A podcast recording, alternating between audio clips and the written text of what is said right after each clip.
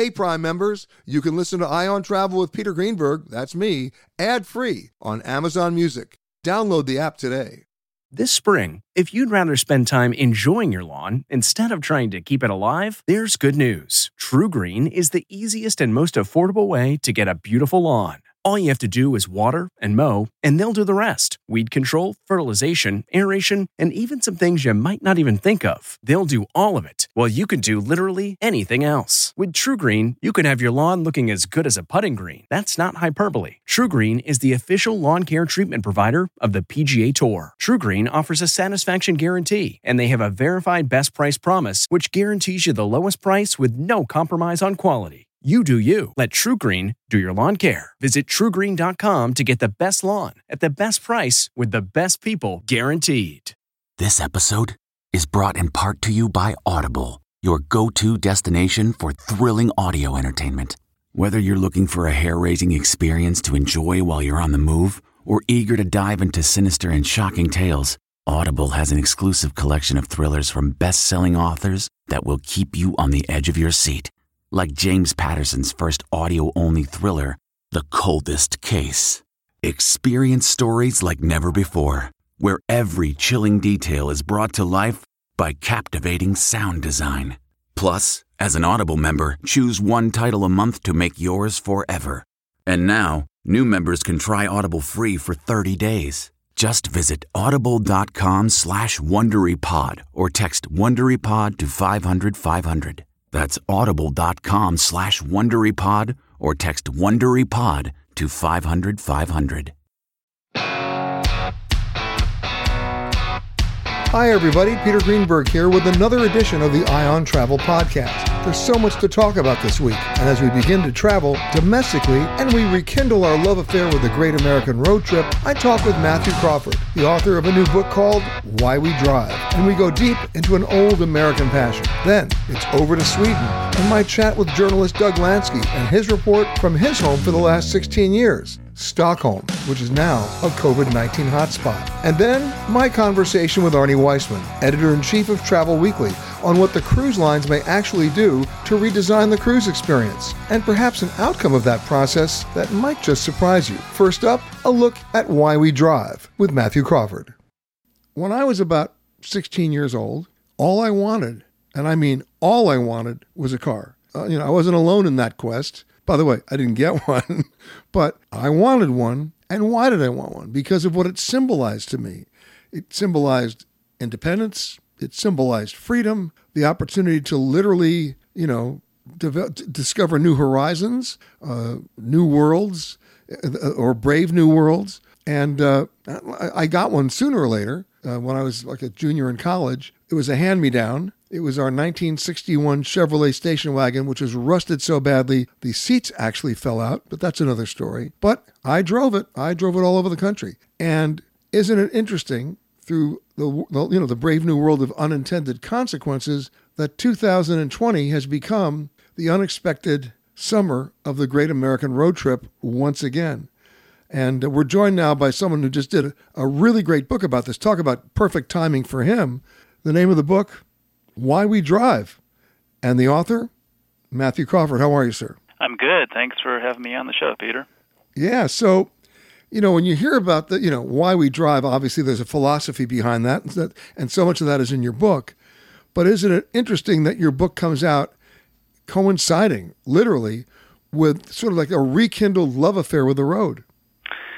Yeah, um, I had a, real nice drive myself recently down Highway 1 on the California coast. Uh, just spectacular. And normally it'd be choked with tourists, but it was just about empty. So it's a, it's a good time to get out and rediscover those iconic roads because they've been pretty open. But you know, driving just the this the concept of driving in a road trip is so much a part of the American culture and fabric. Yeah, and I think even maybe before we had cars, in a sense, it was this idea of lighting out for the territories, you know, getting out uh, away from the crowded uh, eastern seaboard and the cities. And we've always had this idea of the frontier. And I think it's still the case that you can, uh, especially if you get off the interstate and onto the uh, the little county roads, it's like you're discovering the country again. You know, it's, it's funny. It's funny because you mentioned those county roads. I'm reminded of another book I read about the Great American Road Trip. It must be at least 25 years old now, called Blue Highways. It was it was uh, written by uh, his, I love his name William Least, Least Moon. Moon, yeah, yeah. And what he did was the reason why he called it Blue Highways. It's on the old Rand McNally road atlases. All those county roads that you were talking about, Matthew, were were colored blue. So he stayed off the interstate and he literally discovered America. Yeah, you know, when you're on the interstate, all those establishments really sprang up just to service people who are passing through.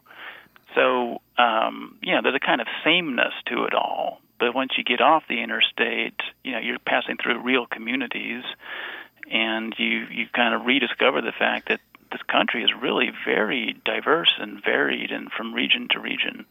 It's kind of a, a nice nice thing to rediscover once in a while. And of course, these days, people are taking to the road because it, it basically fulfills their at least short term need for trying to be socially distanced. Yeah, and also it's a good way to get away from your family. if you're not, you've been cooped up in the same house for months, I find times uh, will go out and just sit in my car in the driveway just to get a little uh, private headspace. I get it, and of course, one of the incarnations of that is not just the family sedan or even the SUV, but the RV. Uh, right now, recreational vehicle sales are spiking. It's actually difficult in many cities to rent one because they're so popular. Mm-hmm. You know, they're sort of like self contained quarantine mobiles, and the entire extended family gets to go. and They don't have to stop for for uh, for restaurants or hotels. They're just stopping for groceries and gas. Yeah, and I imagine there's sort of an added attraction to getting out of the cities right now, given all the chaos we've been seeing. So, um, yeah, being out, uh, being out in the out in the territories, as they say, has got fresh appeal. I think. Well, let's let's do a little comparison driving here. I'm not talking about comparing the cars or their or their capabilities, but the, the just the, the theory of it all. I understand that you know it's a famous Dwight Eisenhower quote, right? He said, America didn't build the interstate highway system. The interstate highway system built America. And you could say that about the trains. You could say it about the two lane county highways as well. Uh, so that's been ingrained in us. But are we do are we driving any differently now? Well, you know, we have on the horizon the the driverless cars, and it's interesting. This it's really uh, it's not a response to consumer demand. When you when you poll people, they don't trust this stuff, and most people, when they're polled, actually like to drive and don't want to give it up. So it's very much a top-down project that's kind of being pushed upon us, and you have to wonder if the main point is really to kind of bring your commute into the whole logic of uh, collecting data and surveillance and all that, and then marketing stuff to you from based on what they've learned from your your travels through the world. So, uh, you know, whether that's really going to occur, that whole transformation is hard to say. But we, what we do know is that for driverless cars and human drivers to share the road together is not that that does not look like it's going to work out very well. I'm with you. I'm with you. I mean, look, I'm I'm a control freak. I you know, I can't see myself, and maybe because I've been conditioned this way, but I can't see myself sitting behind no wheel and just like reading a book when I'm the only guy when I'm the only guy in the car. You know. Yeah, it's a little spooky. Um, this idea that you're going to depend on these sort of unseen forces, and uh, you know, when I started writing this book Why We Drive, it, in part it was because of this this incident I heard about where this Google car, self-driving car, came up on an intersection, and it was a four-way stop, and it, it came to a complete stop, and waited for the other cars to do the same before going through. But of course, that's not what people do, right? They they maybe just roll through. Um, maybe one person waves the other through. They make eye contact. There's a whole kind of body language of how to, uh, you know, figure it out on the fly. It's a little bit improvisational. But and so the Google car just got paralyzed, didn't know what to do. And what the chief engineer said, I thought was interesting. He said that what he'd learned is that human beings need to be less idiotic, by which he meant they need to behave more like robots. Um, so it was just completely invisible to him the fact that there's a kind of social intelligence that's playing out at that intersection, and it works just fine for the most part. Except I'll give you I'll give you for instance because I did a piece a couple of years ago for CBS where we went to MIT and we went uh, uh, in, into Pennsylvania where they were doing a lot of the university research on the driverless cars, and I went out on a test track with the uh, with the engineers and we learned something interesting there. I'll give you the for instance. You're driving down a regular city street and there's a car double parked in front of you where the woman's getting out or the man's getting out and they're opening the back door to take out their groceries. Now, what would you do? What I would do, obviously, you slow to a stop, you see if there's any traffic coming in the other direction, and if there's not, you basically go around them. Mm-hmm. The driverless car doesn't do that. It, it just sits behind the other car because it's already programmed not to cross a yellow line or not to cross a white line. And when we come back, I'm going to talk about those double lines and what we call the emotional choice that we have to make every day when we drive that I'm not so sure these these uh, driverless cars can actually be programmed to do. Now, having said that, watch me be proven wrong. The concept of emotional cho- choice of a machine, and what they what the engineers presented to me, which by the way I didn't have an answer, so I'll see if you have an answer or if the car might have an answer. Is let's ratchet that example up a little further, where you're driving down the road in your driverless car, and all of a sudden, coming towards you is a you know 18 wheeler, and he's coming right at you, and you have to make a decision. Well, if you go to the right, there's a woman with a baby stroller. If you go to the left, there's a soccer mom with her kids in the SUV. What do you do? Yeah. Yeah, and just to back up a little, it's just the idea that we can offload or outsource that kind of decision onto a machine is a little bit creepy. And to take your earlier example of uh, you know person double parked unloading groceries, the thing about human beings is that we have common sense where we can encounter an unusual situation and kind of uh, make a judgment call. Yeah. Whereas computers cannot be trained to have common sense. They you have to anticipate every possible circumstance and program them with that. And there was a case of an Uber driverless car um, hit a pedestrian, and after an investigation, we learned that the car had not been programmed to recognize a pedestrian crossing outside of a crosswalk. Whoops. Whoops. Yeah. Now, you know what that means, Matthew? Welcome the attorneys. Yeah. Now, the, the, the, in a litigious society such as ours, everybody gets sued then, right? The manufacturer, the engineers, the guy who sold you the car. I mean, so the liability concept here is staggering. Now, we're, we're looking at something right now in the aviation industry where they're trying to develop a pilotless plane, which scares the you know what out of most people. Um, and what are they thinking of doing first to sort of alleviate our fear?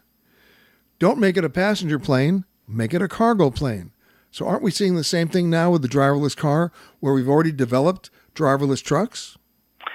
Yeah, and just to step back once again, just to note the perversity of um, trying to take the human element out of every human activity, because in fact, we're pretty good at doing things like driving cars, and to get machines to do it anywhere near as well, you have to have basically a rolling supercomputer on wheels.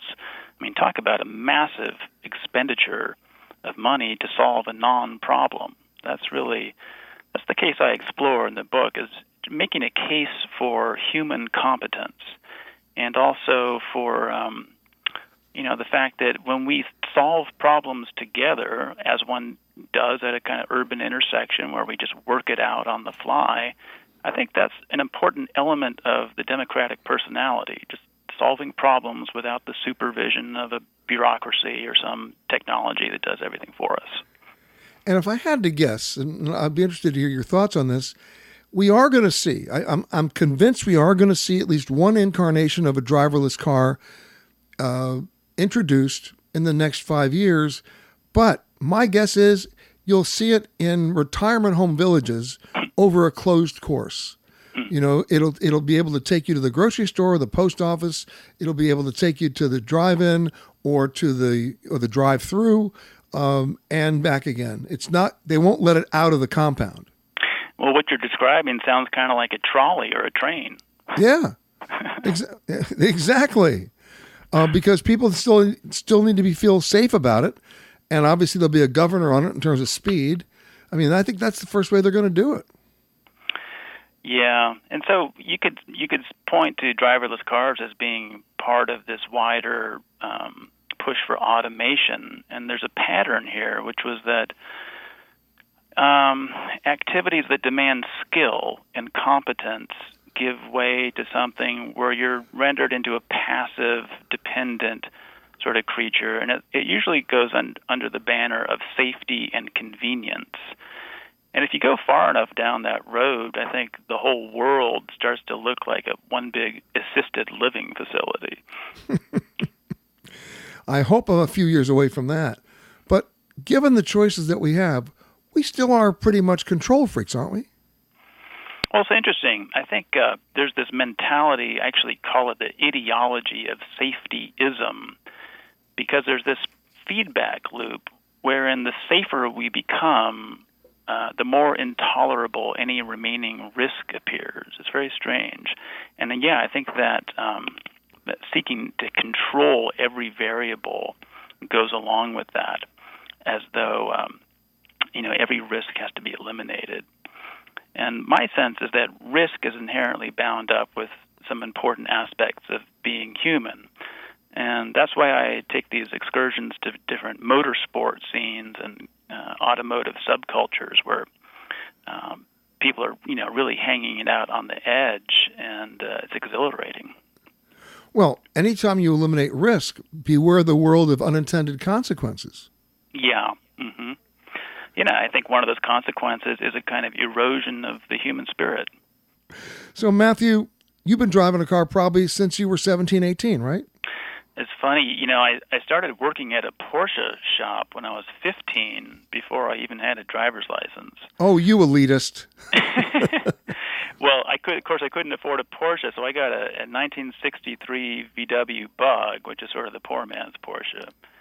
And uh, you know, for the next few years, I completely tore that thing down and rebuilt it, and been a gearhead ever since.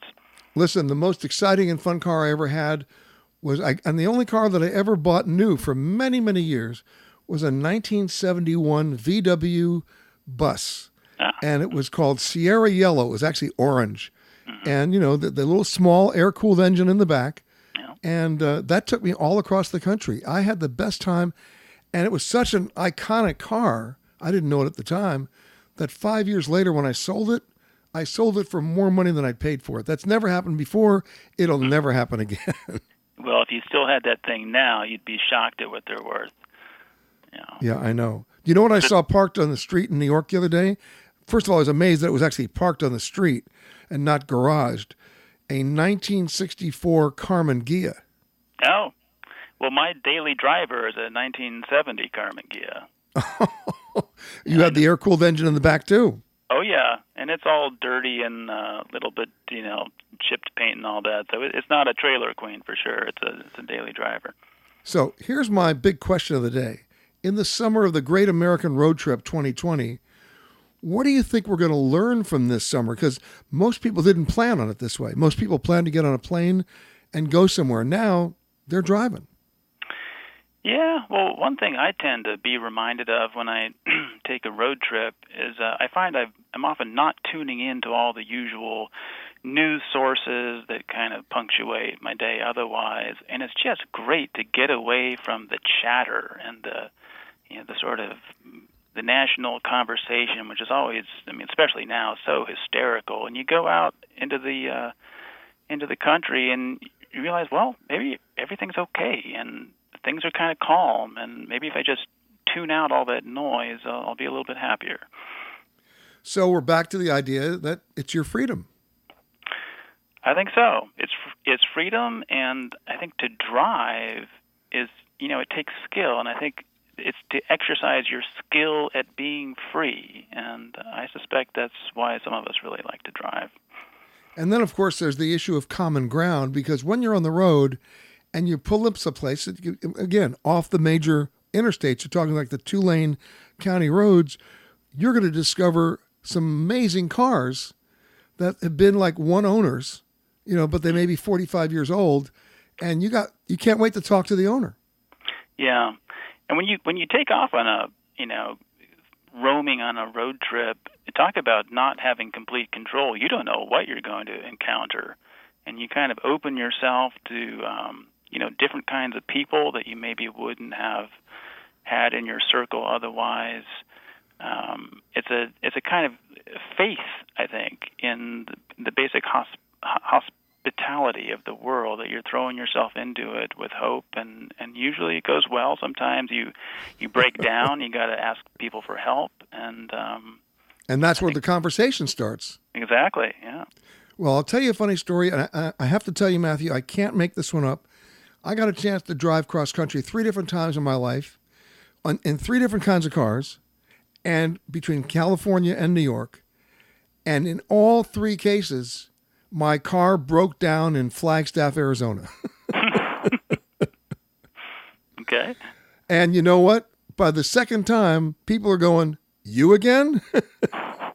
because we developed we developed a conversation, we developed a friendship because, you know, there's an old saying, you know, what's the one thing the rat should do if he's ever caught in the trap, right? Eat the cheese. You're not going anywhere. so if the car's broken down, you got to talk to people. And of course, I'm I'm a curious guy, so I do. But I mean, it was you can't make this up three separate times. So I once I once coasted uh, down all the way from the the top of the, the Rockies. I think it's the what is it the Eisenhower Pass or Hoover Pass oh, yeah. or something. Yeah. Um, all the way down to Utah. It's, it's all downhill, which was good because I was burning about one quart of oil every hundred miles. Just this brown cloud behind me, and then finally got down to um, down to Utah and, and uh, had to change an oil pump there in the parking lot of a of a grocery store.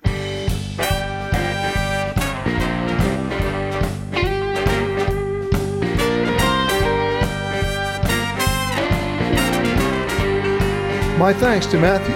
Next up, my chat with journalist Doug Lansky with an update on COVID 19 life in Sweden. Our next guest, one of our regulars, I see him every time I go overseas, and that's where he is right now, where he lives in, in Stockholm. Our good pal Doug Lansky. How are you, Doug? Hey, I'm doing great. Good to hear from you. Now, the last time I talked to you, it was basically at the start of the crazy pandemic and Sweden was distinguishing itself by saying, we believe in herd immunity, so we're not going to shut down. It's going to be business as usual. And uh, tell me what happened. Well, a lot of people died, but most of those, the vast, vast majority, were in old age homes, so people who were very susceptible. Um, and that is an admitted failure on the part of the health uh, professionals, um, and they've come out and, and admitted as much. But there's been no lockdown here. Restaurants have been open. It's been hard the whole time through. It's been hard to get into the most popular restaurant. Still, um, I don't even know anybody who owns a mask. Um, I'm I'm shocked by that, to be honest. Like, especially if I go to a gardening shop and I see like these 80 year olds walking around with uh, you know walkers, and I'm they don't have masks or gloves on, and I'm thinking like, you know, what do they tell their grandkids? You know, and grandma when they go, Grandma, how did Grandpa die? And they're like, well, you know, he really needed a cactus. I mean, I don't, I don't get it to be honest. But, uh, but there's a lot of it that I, like all the medical health professionals I know, and I hang out with a lot of doctors. They all think that Sweden did the right thing because they're kind of looking at other things besides the death statistics. And by the way, it's down to close to zero deaths a day now. Um, and I know it's dropped a lot in many places, uh, but the actual uh, death count has dropped close to zero. And uh, th- they're also looking at other factors like domestic violence and people who weren't going in to get their mammograms because they were scared and all. There's a whole range of kind of a long tail effect of this, as you know, from uh, food shortages and other things they were, you know, were able to avoid in the economy, of course. So they're kind of looking at the bigger picture. Um, and to be honest, um, it's not terribly different from you know what the U.S. president has been advocating. They're just doing it with a, a more nuanced rationale and kind of a larger game plan. Um, but yeah, this experiment, if you ask the professionals here, they seem to be thinking it's working. Now, you've lived there how many years now? I've been here about 16 years. And you're still an American citizen. I have dual citizenship now, by the way. I, uh, when uh, when the most recent U.S. president became president, I decided that it might not be a bad idea to also get a Swedish passport, just in case. Well, there are a lot of people out there who would like that passport, but for other reasons as well. But now, having said yeah. that, uh, are you free to travel within the European Union? Uh, there are a lot of places that don't really want the Swedes to come right now. Uh, one of the few places that my friends are looking around, and they're trying to go someplace over the summer. Some of them are going to Italy or Croatia. Those seem to be the two spots that Swedes are looking at going to. But what we're looking in, around and seeing is that a lot of people want to come here uh, because of the kind of the freedoms. And so they're saying, you know what, everyone's coming here. Why don't we just stay here and enjoy it? So a lot of my friends who were thinking of traveling are just staying here. But you have sort of like a double negative thing going on because the EU doesn't want Americans and they don't want Swedes. So you struck out. yeah, they we did and we didn't. I mean, at the same time, we maybe struck out, but I mean, I'm I'm talking to you right now from a beer garden. It's packed with people. I'm looking at about 200 people. I don't see anyone wearing masks or gloves. People are playing ping pong outside. We're sitting outside enjoying the late evening sun. Um, and that kind of freedom has been going on this whole time. And I think they really appreciate that aspect are you, of it. Doug, are you wearing a mask? I am not. I don't. I don't even own one. Uh, I would, if I did, I'd be the only person in my neighborhood who did. So you're you've made the choice, as have so many, to to sort of live dangerously. Well, sort of. I mean, I was in the Alps in Italy, like right when all this broke out, and I actually got the coronavirus right up front, and then tested positive for antibodies. So uh, I I felt once you do that, you, you have like a little bit of feel like you have superpowers uh, in a way. I mean, we don't know really how long that's going to last or how effective it is, but but it seems to be better to have the antibodies than to not. And you know, this open air experiment in Sweden, it did result in over 5,400 deaths, right? Yeah, I mean, if you look again, if you look at the total deaths per population, it does not look good. Um, but the vast majority of those are like 75 year old and up and living in a you know senior living arrangements where they did not take proper precautions. And now that sadly that those lives were lost uh, and they learned a tough lesson, the death rate has dropped nation or countrywide to close to zero. So, uh, yeah, there's, so the, there's, there's a handful a day. So in the in the real challenge and conflict of which one do you go for, the economy or health, uh, Sweden chose economy.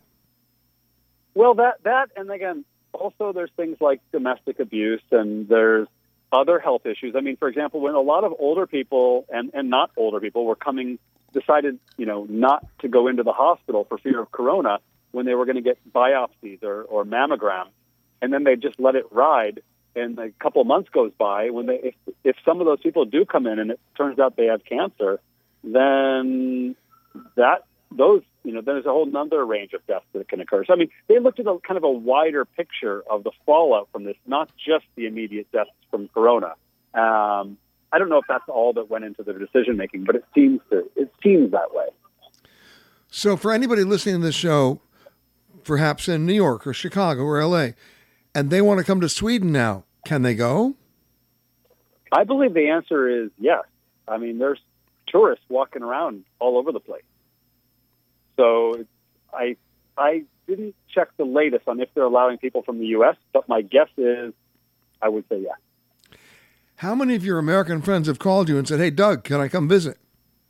A lot, actually, a lot. You'd be surprised. Well, they were, you know, the first thing: how dangerous does it feel? How dangerous is it? And you know, once they kind of hear the base statistic that that it's really, you know, if you're if you're under 75, your chances are extremely good. Uh, you know, they want to come. They're kind of missing that freedom of walking around mask free and going to restaurants and bars and all that. And again, almost all my friends and neighbors here have already had corona and tested positive for antibodies. Now, both you and I travel a lot. I've been in New York now for 16 and a half weeks, haven't gone anywhere. Uh, have you traveled at all? I haven't been traveling. No, um, I could have. Uh, I just, I don't know. It was sort of that same feeling. I was talking to friends around Europe, and there was no other place I'd rather be. I don't want to travel somewhere where I have to put on a mask and not be able to go out. Uh, I was, I've just been enjoying the freedoms. It's been the opposite. People want to come here instead. Of course, the, the real challenge over and above the coronavirus is is basically affording Stockholm, right? Yeah, I mean, it's funny. Outside of Stockholm, everyone's all the people outside of Stockholm are afraid to come here because Stockholm is by far sort of like New York City. It's been the ground zero of the outbreak. Um, but within Stockholm, everyone's walking around like nothing's ever happened.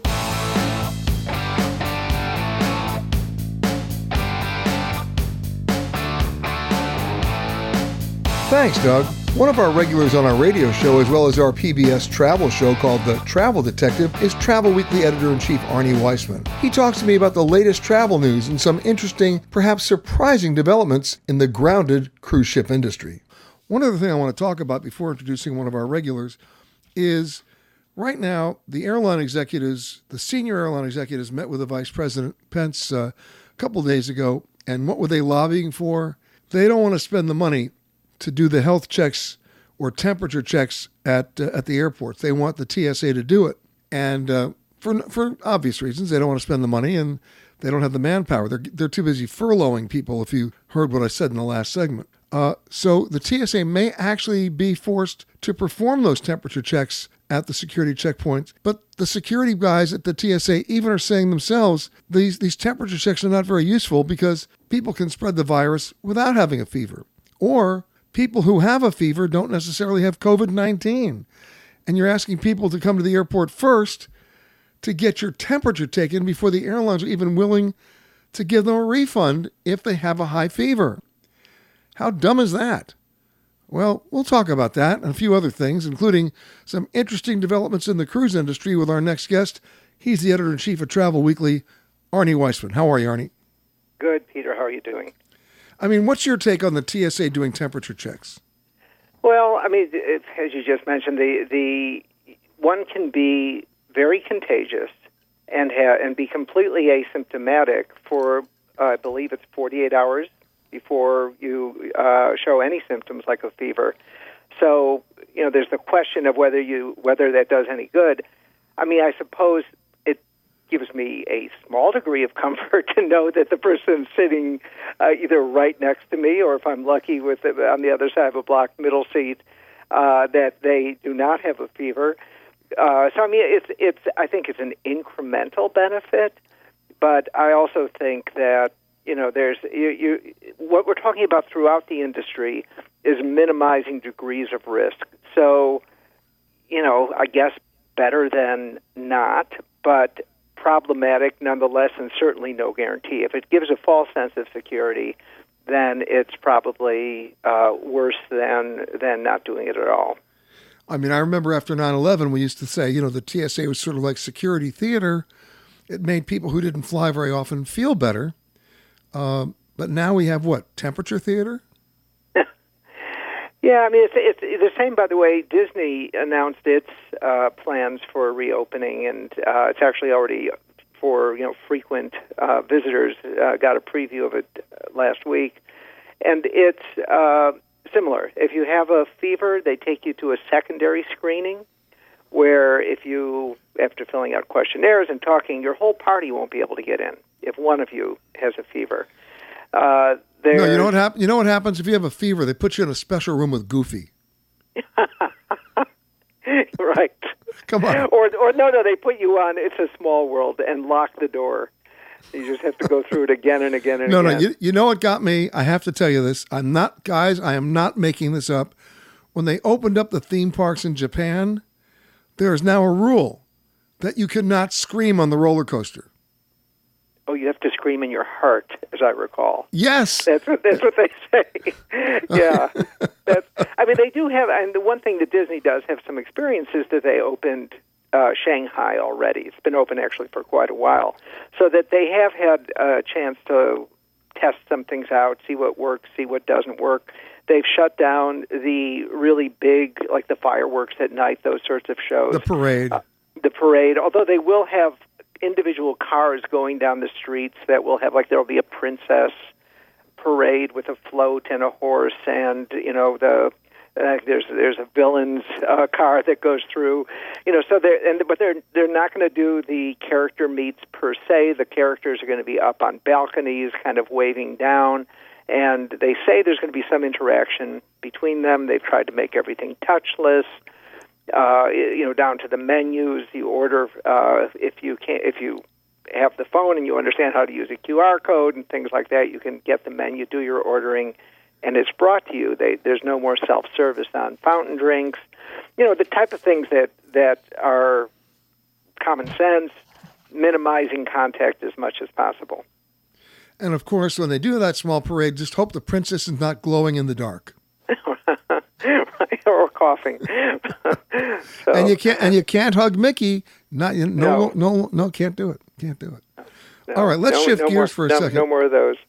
Let's shift gears for a second because we're now in July, and if you've been following this, you know that the Centers for Disease Control has a no sale order on all U.S. based cruise lines that are carrying passengers, I think, above 250 people.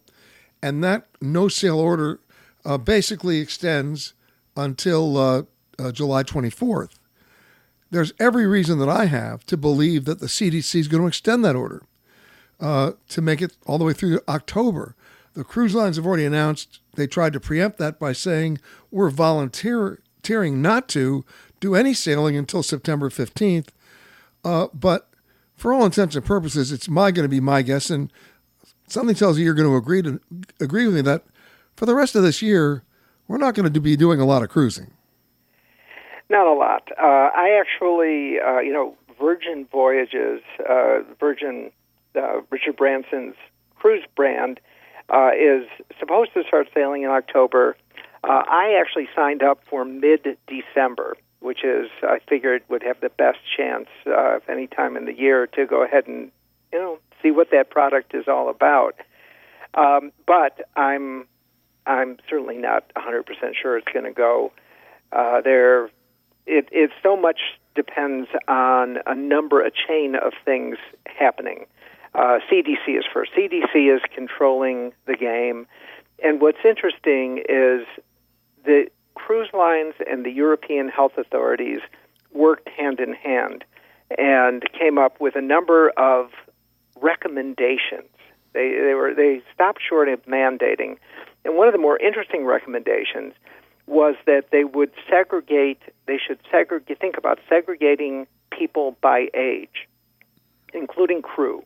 So you have, let's say, people over 65 served by crew over 65 on one part of the ship. You have young people on another part of the ship. Uh, the American cruise lines I'm are laughing. not. Uh, wait, wait, wait. Yeah, I'm yeah. laughing about this. Yeah, That's yeah, not going to work. No, it's not going to happen. It's not going to happen. And and you know the intergenerational cruising has given cruise a huge boost. It's kind of the last things the cruise lines would actually want to implement anyway. Um, but the, and and most of the other things were uh, the types of things you would expect. That was the only one that really struck me as uh, an original concept. Let's put it that way. I, I can just see the announcement from the captain. Well, all the really old people go to the port side. Come on. Yeah. One one thing that actually struck me that you know that what what's happening though that's interesting is like any industry under real duress, it's either innovate or collapse. And the cruise lines were really, I think you, you they always worried that collapse was it was a real possibility. I mean, when they had to raise money li- to stay liquid through a, an extended period when they wouldn't be having any revenue whatsoever, the the investments that they took, the the money they borrowed came at quite a cost. Uh, an interesting development earlier this week, Arnie, that we, you and I both reported on, uh, where two rival cruise lines actually did the unthinkable. They partnered. That would be Royal Caribbean and Norwegian cruise lines. They didn't like financially partner, but they got together on one particular project that was obviously near and dear to them, and that is how do we get through this mess and come up with protocols and designs and uh, you know hygiene procedures that are really going to work. Tell me about that. Yeah, so it's it's very interesting. Uh, Royal Caribbean and Norwegian, which are the number two and three largest cruise lines, uh, each were on their own developing panels to of experts to try and figure out how to get going again. And uh, the CDC is holding the the uh, cruise lines at arm's length. I think the CDC felt it got a bit burned uh, in the in the first, because of all the things that were going on with cruise ships, and it was just you know uh, a bad reputational damage, let's see, was going in. Let's say was going in absolutely every direction. Cruise line, CDC, everybody. So the the CDC is is apparently working without close cooperation with the cruise lines, although the cruise lines would certainly be willing to do it. So they have put together. Norwegian and Royal found out that they were each putting together panels, decided to pool uh, their resources and have one blue ribbon panel. It's interesting. It's co-chaired by Dr. Scott Gottlieb, the former uh, FDA commissioner, and um, uh, Leavitt, um, Mark Michael Leavitt, the former governor of Utah and also former Secretary of Health and Human Services. And they have put together this panel. It's really an interesting panel. It's got academics, it's got people from the pharmaceutical companies, uh, it's got experts, uh, epidemiologists, and what they're doing, which is really interesting, is they are breaking down the cruise experience into different working groups so that, for instance, let's say a shore excursion. A shore excursion, cruising is so complex, and then within the complexity, there's so many moving parts in each of the components. So for a shore excursion, the goal would be to be able to run it safely so that nobody picks up a virus while they're on shore and then bring it back onto the ship. That would be a disaster. So they're breaking it all down. And what the, both these two cruise lines have said is they're going to share whatever they learn with the entire cruise industry, which is smart because whenever one line has a problem, it gives a black eye to the entire industry.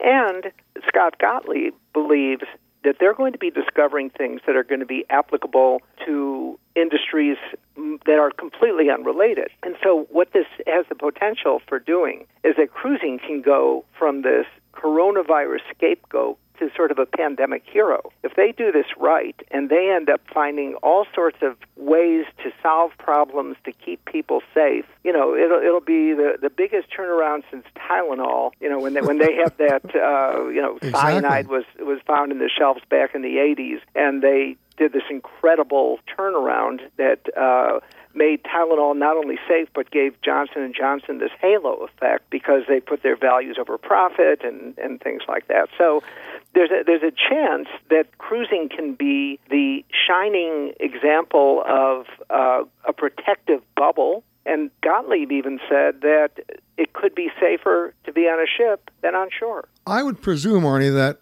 they're going to take or dedicate at least one of these ships in their fleet, if not more, to be sort of floating laboratories uh, in the next couple of months to see what works and what doesn't, and you know to take everything to failure, so to speak, to see how it's going to be able to be you know implemented. Yeah.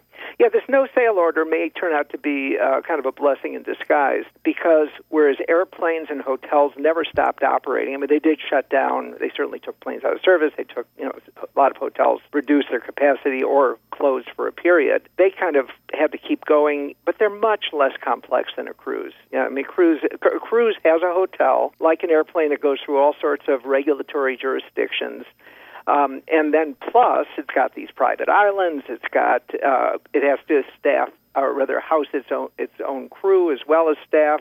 It doesn't have any support. It can be you know out at sea for days without uh, any anything helping, so it has to carry everything with it.